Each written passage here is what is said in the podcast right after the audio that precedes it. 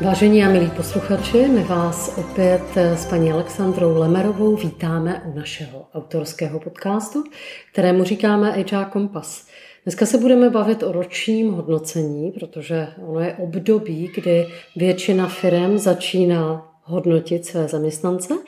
A moje jméno je Dagmar Matějková a já teda vítám moji kolegyni Alexandru Lemerovou a pojďme si probrat roční hodnocení. Co ty a roční hodnocení? Ahoj Dagmar, děkuji, že se tady opět můžeme potkat. My jsme dlouho diskutovali, s čím začít náš vlastně další díl autorského podcastu a myslím si, že roční hodnocení je něco, co v podstatě je takovým jako velkým strašákem, jak pro lídry, manažery, tak pro zaměstnance. Je to něco, co někteří berou jako velkou administrativní zátěž, pro některé je to obrovský stres, protože jsou konfrontováni se svými výkony. Spousta manažerů začíná považovat ročné hodnocení jako něco velmi neefektivního, ale je to prostě něco, co se v těch firmách děje. A já myslím, že dneska bychom si mohli říct, jak to roční hodnocení uchopit tak, aby to fungovalo a aby nás i naše podřízené to nějakým způsobem někam posunulo. Mhm. S tebou naprosto souhlasím. Pojďme si to probrat nějak eh, zase strukturovaně, jak jsme na to zvyklí. Eh, Alex, ty jsi našla nějakou statistiku, eh, můžeš nás prosím seznámit, jak to teda vypadá na trhu, jak fungují takové roční hodnocení. Ještě možná pro naše posluchače jenom řeknu, jak se to eh, obvykle dělá. Většinou se to roční hodnocení dělá buď to na konci fiskálního roku. Ten fiskální rok může být různý. Většinou to kopíruje teda kalendářní rok, anebo máte fiskální rok prostě jiný, 12 po sobě následujících měsíců. A obvykle právě teď ten leden, únor, březen je období, kdy se začínají ta roční hodnocení dělat. My si samozřejmě probereme s Alex i to, jak se nastavují ty cíle, jak se vyhodnocují. A ještě možná upozorním na jednu věc, protože některé firmy dělají to hodnocení dvakrát do roka. Říká se tomu výroční hodnocení a potom jedno takzvané mezi eh, období, interim se tomu říká, interim hodnocení. Některé firmy to mají tak zavedeno. Ale pojďme se podívat na ta tržní data, na tu statistiku, kterou připravila Alex a ona by vás ráda s tou statistikou seznámila. Je to tvoje, Alex?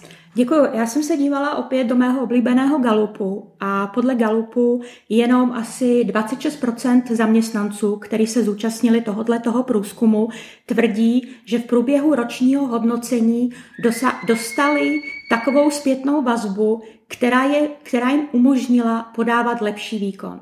Že vlastně obrovské množství zaměstnanců má se svými eh, manažery diskusy o svých výkonech, ale vlastně ty diskuse je nikam neposouvají. Takže to je obrovské množství zbytečného času a obrovské množství frustrace. Hmm. A víme, proč to tak je? Já myslím, že těch eh, důvodů může být eh, několik. Mm, například jeden z takových důvodů může být, což jsem nedávno na to narazila, že stává se, že manažer jde dávat eh, zpětnou vazbu nebo má roční hodnocení se svým podřízeným a on vlastně práci svého podřízeného vůbec nerozumí. Hmm. Pak si umím představit, že takovéto obecné popovídání, že bychom očekávali větší iniciativu, já nevím, přicházení s inovativnějšími nápady, větší zápal pro věc. No myslím si, že takováhle zpětná vazba nikoho nikam neposune, spíš jako přinese obrovskou frustraci. Máš naprostou pravdu. Já eh, jenom k té zpětné vazbě, abychom si řekli, jakým způsobem bychom ji měli dávat tak, aby byla efektivní, aby to dávalo smysl.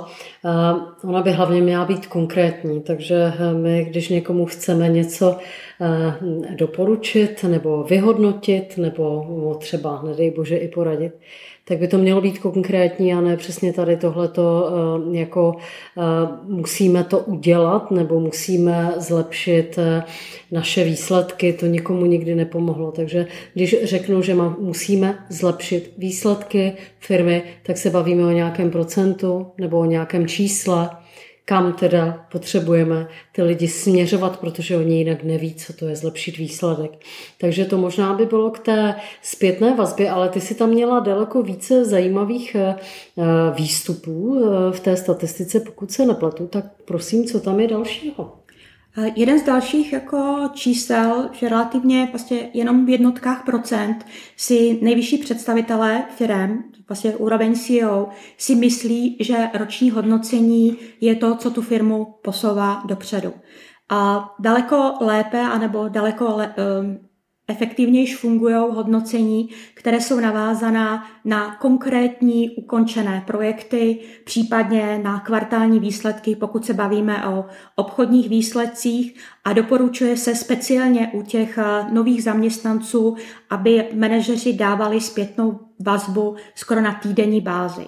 My neříkáme, že mají eh, ty lidi mikromanežovat, ale myslím si, že nejlépe se reaguje na konkrétní situaci, která se odehrává. Jo, když se potkáme někdy v lednu, v únoru a budeme diskutovat, co se odehrálo minulý únor, tak si myslím, že to už málo kdo si bude pamatovat. Mm-hmm.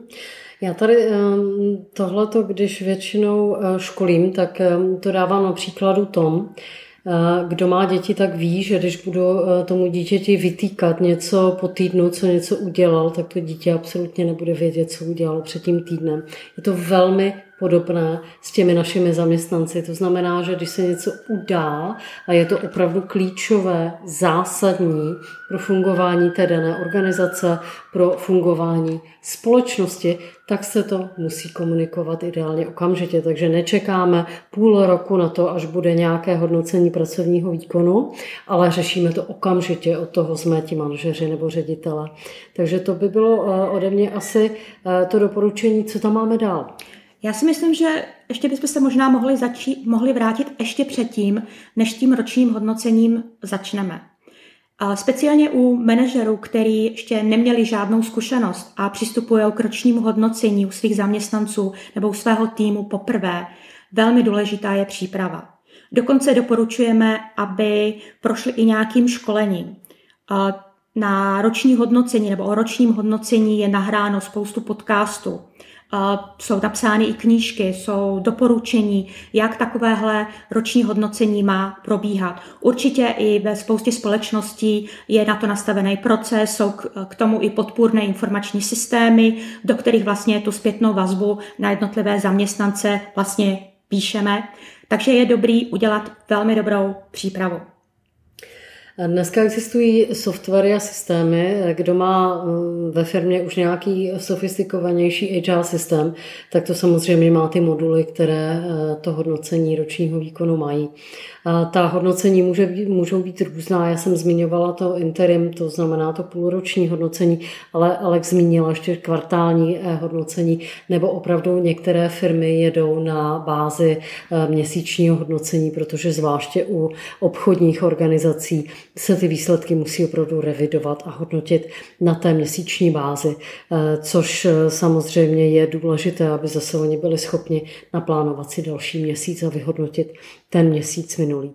Takže eh, tam určitě najdete ten proces jako takový. Obvykle to tam bývá nějak graficky znázorněno, jak to funguje, jakým způsobem vlastně by to hodnocení mělo být řízeno. Ale moje zkušenost, a doporučila bych vám to také. Pokud jste ve větší organizaci, opravdu, kde už eh, ta firma má nějakou tradici, už to nějaký eh, pátek děláte, tak eh, je dobré vždycky před tím hodnocením pracovního výkonu udělat eh, ať už onlineové eh, kurzy, nebo někdo má nahraný třeba videokurs velmi krátký, kde vysvětlí, jaká je role toho manažera, jaké klademe otázky, jaké používáme, ať už formuláře nebo cokoliv máte v té firmě. Dneska je to většinou online, aby ty lidi nebyli zmatení. A eh, jak už Alex řekla, nejdůležitější je ta příprava.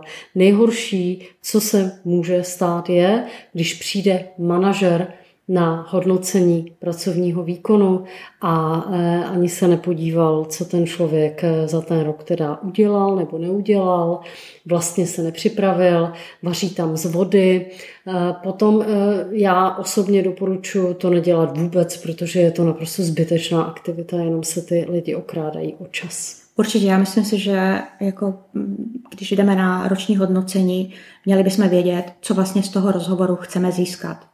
Co vlastně chceme tomu člověku říct, co chceme ocenit, co případně chceme nějakým se způsobem vyzdvihnout, Jo, určitě speciálně v těchto těch dobách, kdy máme za sebou dva roky covidu, čelíme válce na Ukrajině, zvyšujícím cenám potravin, energii. Já myslím si, že ty naše lidi toho mají skutečně hodně, jsou vystavení spoustě nejistot, tak si myslím, že roční hodnocení by mělo být takovéto možná i příjemné zastavení a skutečně ocenění toho, co se nám společně v roce 2022 povedlo. Mm-hmm. Možná pár tipů, jak to skutečně provést, to hodnocení jako takové, protože neměl by to být výslech, to úplně taky nefunguje, když eh, ten hodnocený má pocit, jakože eh, zrovna něco udělal. To taky není úplně ideální záležitost.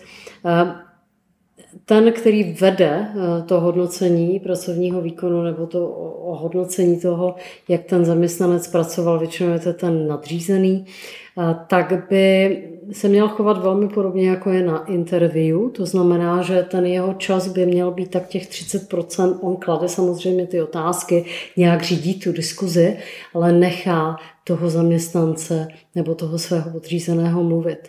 Ehm, není to o exibici eh, toho manažera, eh, kolik toho dosáhnul, jak byl šikovný, to nikoho ve své podstatě nezajímá, ale je to o tom zaměstnanci, o tom člověku, který je hodnocený.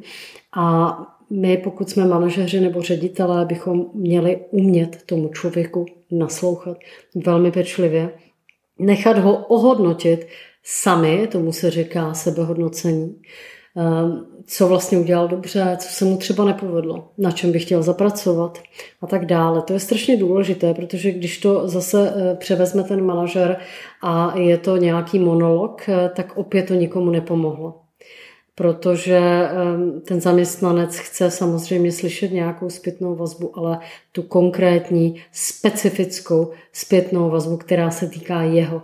Zase, když tam budeme mluvit ještě o nějakých dalších členech týmu a podobně, je to irrelevantní. Ten člověk to nechce poslouchat. Takže na to jsou určitě techniky, jak tady tohleto zařídit. Možná ještě jedna věc, kterou jsme nezmínili z Alex, Dneska samozřejmě se nedělá to hodnocení pouze, že ho děláme one to one, to znamená sedím se svým manažerem, ale mohu dělat takzvané 360 stupňovou zpětnou vazbu a hodnocení. Je to opět eh, už onlineový nástroj, který může být různý, a obvykle eh, se hodnotí ten člověk sám, já jako zaměstnanec se budu hodnotit sama, to je to sebehodnocení, dále mě bude hodnotit ten můj přímý nadřízený, eh, můžu mít také takzvaného dotted line nadřízeného, to znamená ten tečkovaný, nepřímý, projektový, chcete-li, nadřízený, který také dává ten svůj feedback. Tam jsou většinou udělané váhy, takže jeden ten z manažerů má vyšší váhu než ten druhý.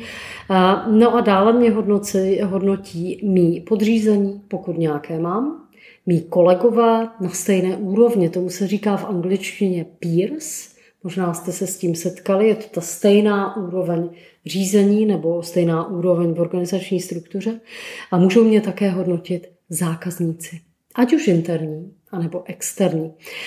To hodnocení 360 stupňovou zpětnou vazbu je daleko více objektivní, protože e, vidíte sami sebe, jak vy sami sebe vidíte, což je taky strašně důležité a najednou buď vám to koreluje nebo nekoreluje s těmi názory ostatních. Chytrý člověk si z toho samozřejmě udělá nějaký závěr sám pro sebe, protože když je to úplně vedle, tak asi jsem se asi se vidím nějak špatně. Ty méně, eh, méně řekněme, eh, otevření světu, samozřejmě to mohou brát jako útok, což eh, úplně není ideální. Takže to je ta 360. Pojďme se posunout dál k tomu nastavování těch cílů. Alex, jak se správně nastaví cíl na daný rok? Při nastavování cílu vycházíme z cílu celé té firmy nebo té společnosti, takže vlastně máme takovou třístupňovou jako, jako úrovně, o kterých přemýšlíme. Máme tady cíle, kam se my jako firma chceme posunout. Jsem tady já jako manažer, který dostává cíle, či část těch cílů, které má ta společnost, se přesouvá na mě, protože já se svým týmem se podílím na plnění těch, těch cílů a pak mám tady svého podřízeného, na kterého přesouvám část těch svých cílů. Takže vlastně cíle, které dostává můj podřízený, vlastně nějakým se způsobem jsou navázaný na mé cíle a pak cíle plnění společnosti. Ale vždy by to měly být jednoznačné, konkrétní, smysluplné, smysluplné cíle. Bylo by to, mělo by to být něco, co se dá jednoznačně změřit, co je velmi důležité. Nemělo by to být jenom o tom, jaké jsou moje cíle nebo jaké jsou cíle té společnosti, ale nějakým způsobem by to mělo být i o tom, kam se chce ten můj podřízený nebo ten můj kolega, eh, který vlastně je součástí našeho týmu posunout. Takže vlastně i on by se v tom, v tom měl nějakým si způsobem najít a mělo by to být něco, co ho motivuje a co ho bude rozvíjet. Mm-hmm. Určitě. To, co řekla Alex, jsou klasické smart cíle, to je ta metodologie SMART, my jsme o tom mluvili už několikrát, znamená specifické, měřitelné, dosažitelné, rozumné nebo reasonable, jako, jak to říct česky, reasonable je smysluplné, smysluplné no, tak? No. A time frame je samozřejmě, aby byly ohraničené časem. Obvykle je to ten rok, jo, nebo půl rok. Ehm, proto se dělá možná to interim hodnocení, aby třeba za toho půl roku eh, jsme mohli případně přehodnotit ty cíle, protože nám se všechno mění. Jistoty máme dvě a to je, eh, že se něco pořád mění a, dru- a ta druhá je teda smrt. Ale když už se bavíme o tom, že se něco pořád mění, tak se můžou měnit i naše cíle. Takže ještě jednou bavíme se o eh, tom, že nám se můžou v čase ty cíle měnit. A to dosti zásadně, protože může nastat úplně jiná situace, než s kterou jsme počítali, když jsme si ty cíle nastavovali třeba v tom lednu. E, v červenci prostě se nám zcela mohla změnit e, třeba daňová situace, mohly se nějakým způsobem e, změnit třeba daňové podmínky nebo dodavatelské řetězce může speciálně, jak máme teďka problémy, dovážet eh, některé komponenty z Číny. Ano. To může mít jako obrovský dopad na to, eh, kdy my jsme vlastně schopni dodat ten kompletní výrobek. Přesně. Eh, může se něco stát na cestě, to znamená, že opravdu nejsme schopni třeba vyrábět, protože nám někdo něco nedodal další věc, jo? S čím jsme nepočítali, my jsme si říkali ten covid nebo, nebo válka na Ukrajině, s tím prostě nikdo nepočítá. Takže k tomu slouží i to meziroční hodnocení, kdy se podíváme na ty cíle, jestli pořád splňují tu naši metodologii SMART, protože jinak to nedává smysl. Možná ještě jedna vsuvka, než, než předám slovo. Alex, v momentu, kdy ty eh, cíle nejsou dosažitelné, to je to achievable, když nejsou dosažitelné, tak ty lidi nebudou mít žádnou motivaci ty cíle plnit. Jo, to znamená, když my eh, v vozovkách lidově přepálíme ten cíl, že dáme něco, nějaké house numero, které buď jsme si vymysleli, nebo jsme přeplánovali, nebo chceme dobře uspokojit třeba centrální kancelář tamhle někde, já nevím, v New Yorku, ale nebude to dosažitelné, tak ty lidi ten cíl samozřejmě nemohou splnit. Už to ví dopředu, takže se nebudou ani snažit. Další velice důležitá věc, a myslím si, že to je speciálně u těch mladých zaměstnanců, je hrozně důležité uh, přesně popsat, co znamená ten dobrý výkon.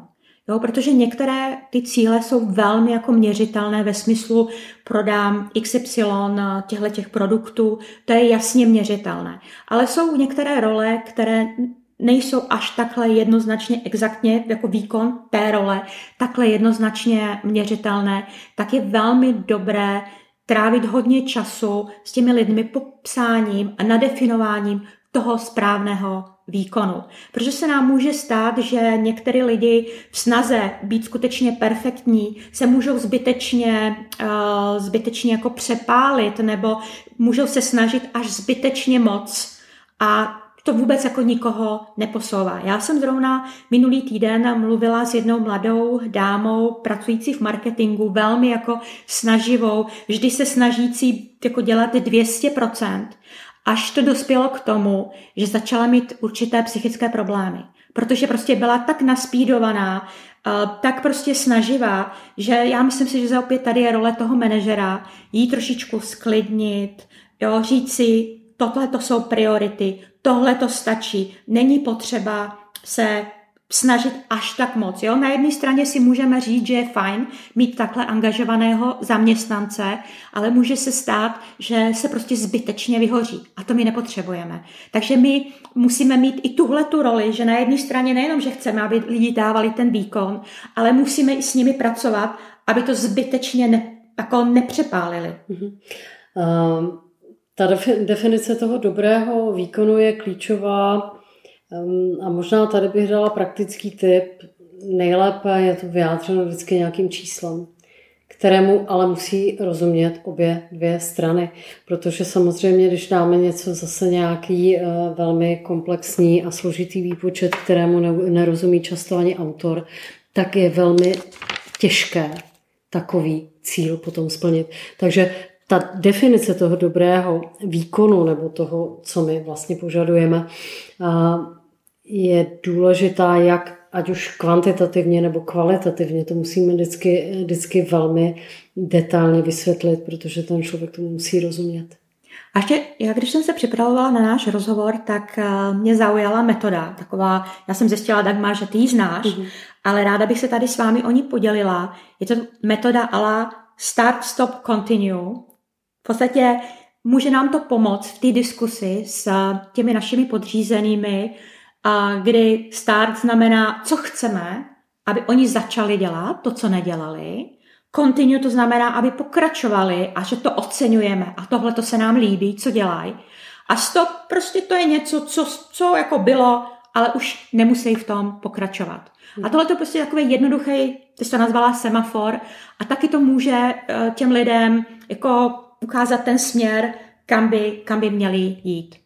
Ano, já tady tuhle tu metodu používám nejenom při, e, používá se jak při hodnocení pracovního výkonu, ale já třeba, když vypracovávám personální audit, tak eh, ten můj klient dostává právě tady tenhle ten semafor nebo to Star Stop Continue eh, jako auditní zprávu.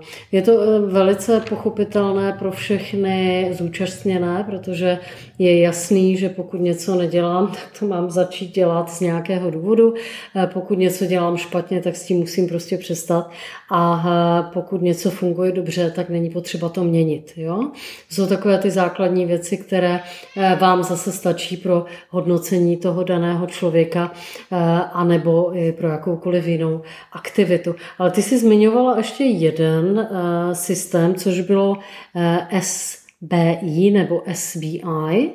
A zkus nám to když tak popsat, co to je za metodu? To je jedna z dalších jako oblíbených metod, která se používá při poskytování zpětné vazby, protože to, toho jsme, to jsme se ještě nezmínili. U té zpětné vazby je jeden zásadní problém, nebo můžeme se dopustit dvou problémů. Na jedné straně můžeme, protože chceme být takový jako hodní a nechceme se toho člověka dotknout, tak budeme takový nekonkrétní, takový jako soft, kde jako ten člověk ani nezjistí, že dostává zpětnou vazbu. Takže tam si moc nepomůžeme. My máme pocit, že jsme, že jsme jako řekli, a očekáváme změnu, ale ten člověk ani nepochopil, co mu vlastně chceme říct, takže takováhle zpětná vazba nefunguje. Pak můžeme být jako velmi konkrétní, velmi striktní, velmi jako přímočarý, což zase z druhé strany může vyvolat obrovský odpor, nebo prostě takovou jako, jo, že ten člověk půjde do nějakého takového defenzivního módu. Takže jako ta metoda SBI říká, že když dáváme zpětnou vazbu, měli bychom se odprostit od nějakých našich pocitů, subjektivních dojmů, ale měli bychom popsat, o jakou konkrétní situaci šlo, jak jsme vnímali to chování a jaký to mělo dopad na nás. A prostě velice konkrétně, jasně uh, vysvětlit tomu člověku, proč zrovna tahle ta situace byla uh, perfektní a proč to je perf- aby, proč je to dobré, jaký to mělo jako přínos, nebo z druhé strany, jaký to přineslo problém. Mm-hmm.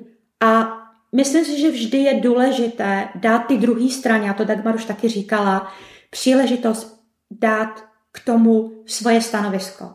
Jo? Že to nikdy nemůže být jako jednosměrná komunikace, ale vždy je důležité se zeptat, a jak si to viděl ty, nebo jak si to viděla ty, co si o tom myslíš. A pak, pokud narazíme na nějaký problém, tak opět by to měla být jako společná diskuse, jak to napravíme, nebo jakým si způsobem na tom budeme pracovat. Hmm. Protože vlastně z toho ročního hodnocení, nebo měsíčního, nebo záleží, to už je jedno, nebo po 360, vždy by měl být nějaký plán rozvoje, hmm. nebo nějaký plán osobních uh, nějakých cílů, který ten člověk chce dosáhnout, jak by těch případných slabších stránek jako měl se vyvarovat, nebo jak má na sobě, na sobě pracovat. Mm-hmm. Uh, jinak se tomu říká plán osobního rozvoje. V angličtině je to, no nebudu vám to říkat v angličtině, vám to stačí v češtině. Personal Development Plan, PDP. Přesně tak, to jsem, to jsem chtěla říct, už jsem to zapomněla, jak se to jmenuje. Ale e, to je jedna věc, která je taky docela ošemetná, jo? Protože dost často se mm, sklouzává k tomu, že je to nějaký takový ten dopis, který píšeme Ježíškovi, takže uh, si naplánujeme něco, nebo ten manažer uh, taky by rád tomu člověku nějakým způsobem uh, vlastně se zalíbil, když už to tady tímhle tím způsobem řeknu, ale opět ten plán osobního rozvoje by měl vycházet ze strategie té firmy, z těch potřeb té firmy.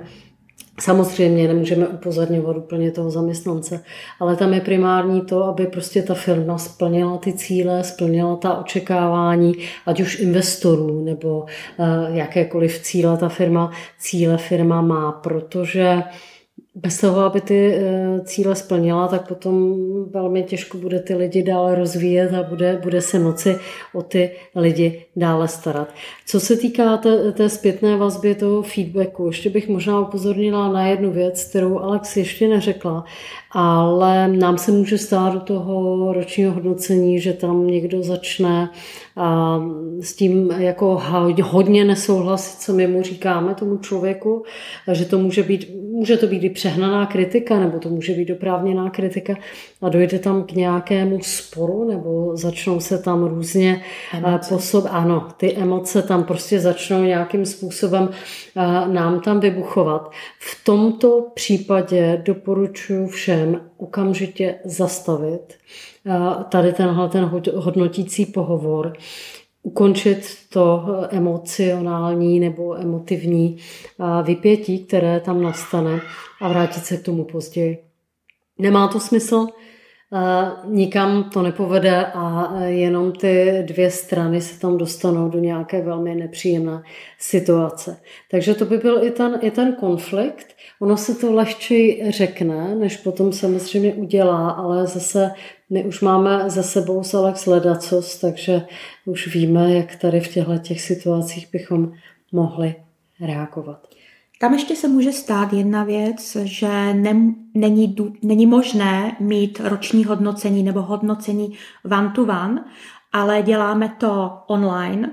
Myslím si, že to by měla být jenom krajní situace, že pokud nám to jenom trošku situace umožňuje, je dobré mít eh, hodnocení skutečně one to one, díváme se vzájemně do očí, vytváří se tam eh, prostředí důvěry, v tom online prostředí vytvořit prostředí důvěry je daleko složitější, takže doporučuji vytvořit, nechat si na to dostatek času, mít tam i nějaký takový ten small talk, než se prostě jako naladíme na uh, jako stejnou, stejnou vlnu a myslím si, že na ten online je potřeba se připravit možná ještě víc, hmm. než, než na to osobní, osobní setkání, protože prostě na tom osobním setkání některé ty věci dokážeme vycítit daleko, daleko líp. hmm Možná ještě k té 360, co? ona se dělá online, já jsem to zmínila, ale prosím nerozumějte tomu tak, že jako uděláme 360 online, máme tam těch x hodnotitelů.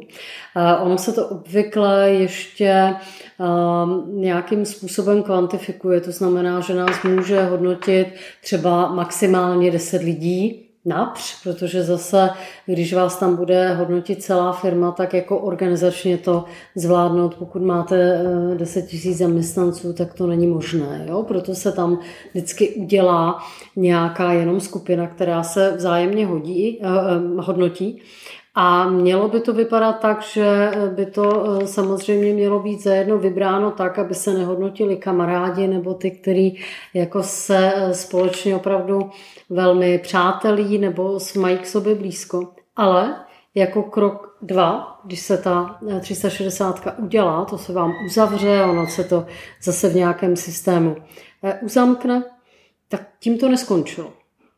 Z toho vyjde potom nějaká závěrečná zpráva, vy tam můžete psát i různé komentáře, takže i to, tomu člověku můžete tam napsat, co si myslíte, že třeba dělá správně, pochválit ho, ale třeba mu tam navrhnout i něco, co by mohl dělat lépe. Ale jako krok dvě eh, je, že ten nadřízený si sedne s tím svým podřízeným a oni to společně proberou. Zase si to vysvětlí, jak to bylo myšleno, nebylo myšleno, jak ty lidi jsou spokojení, nejsou spokojení a proberou tady tohleto. Takže prosím, není to o tom, že někde vyplníte nějaký formulář, ale o tom se musíte dál ještě pobavit, aby to mělo vlastně nějakou hlavu a patu.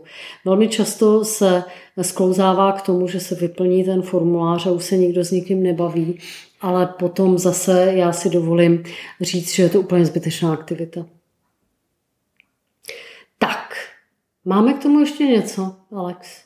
Já bych možná ještě na závěr řekla, že nebojme se ročních hodnocení. Jednak myslím si, že pro nás, který dostáváme tu zpětnou vazbu, berme to jako příležitost eh, získat informace, doporučení, rady, jak být ještě lepším. A z druhé strany, pokud dáváme zpětnou vazbu a pomáháme našim podřízeným se dál posouvat, berme to jako příležitost uh, sdílet naše zkušenosti a pomoct našim lidem růst. Tak to byla krásná tečka dnešního podcastu a eh, my uvidíme, co vymyslíme příště. To ještě nevíme, něco to určitě bude. Já opět děkuji své parťačce, paní Alexandře Lemerové, za velmi příjemně strávenou dobu. Doufám, že vás eh, taky třeba ten náš podcast zaujal. Těšíme se na příště. Loučí se s váma Dagmar Matějková a loučím se i já, děkuji za poslech, děkuji za to, že nás sledujete a věříme, že jsme vám zase přinesli nějaké zajímavé rady, oceníme i vaši zpětnou vazbu a pokud vás náš podcast baví, budeme rádi, když nás budete sledovat. Najdete nás na Spotify, najdete nás na Apple Podcast, na Google. Všude možně. Všude možně. Jo, Těšíme všude. se na příště. Naschledanou. Moc se těšíme. Naschledanou.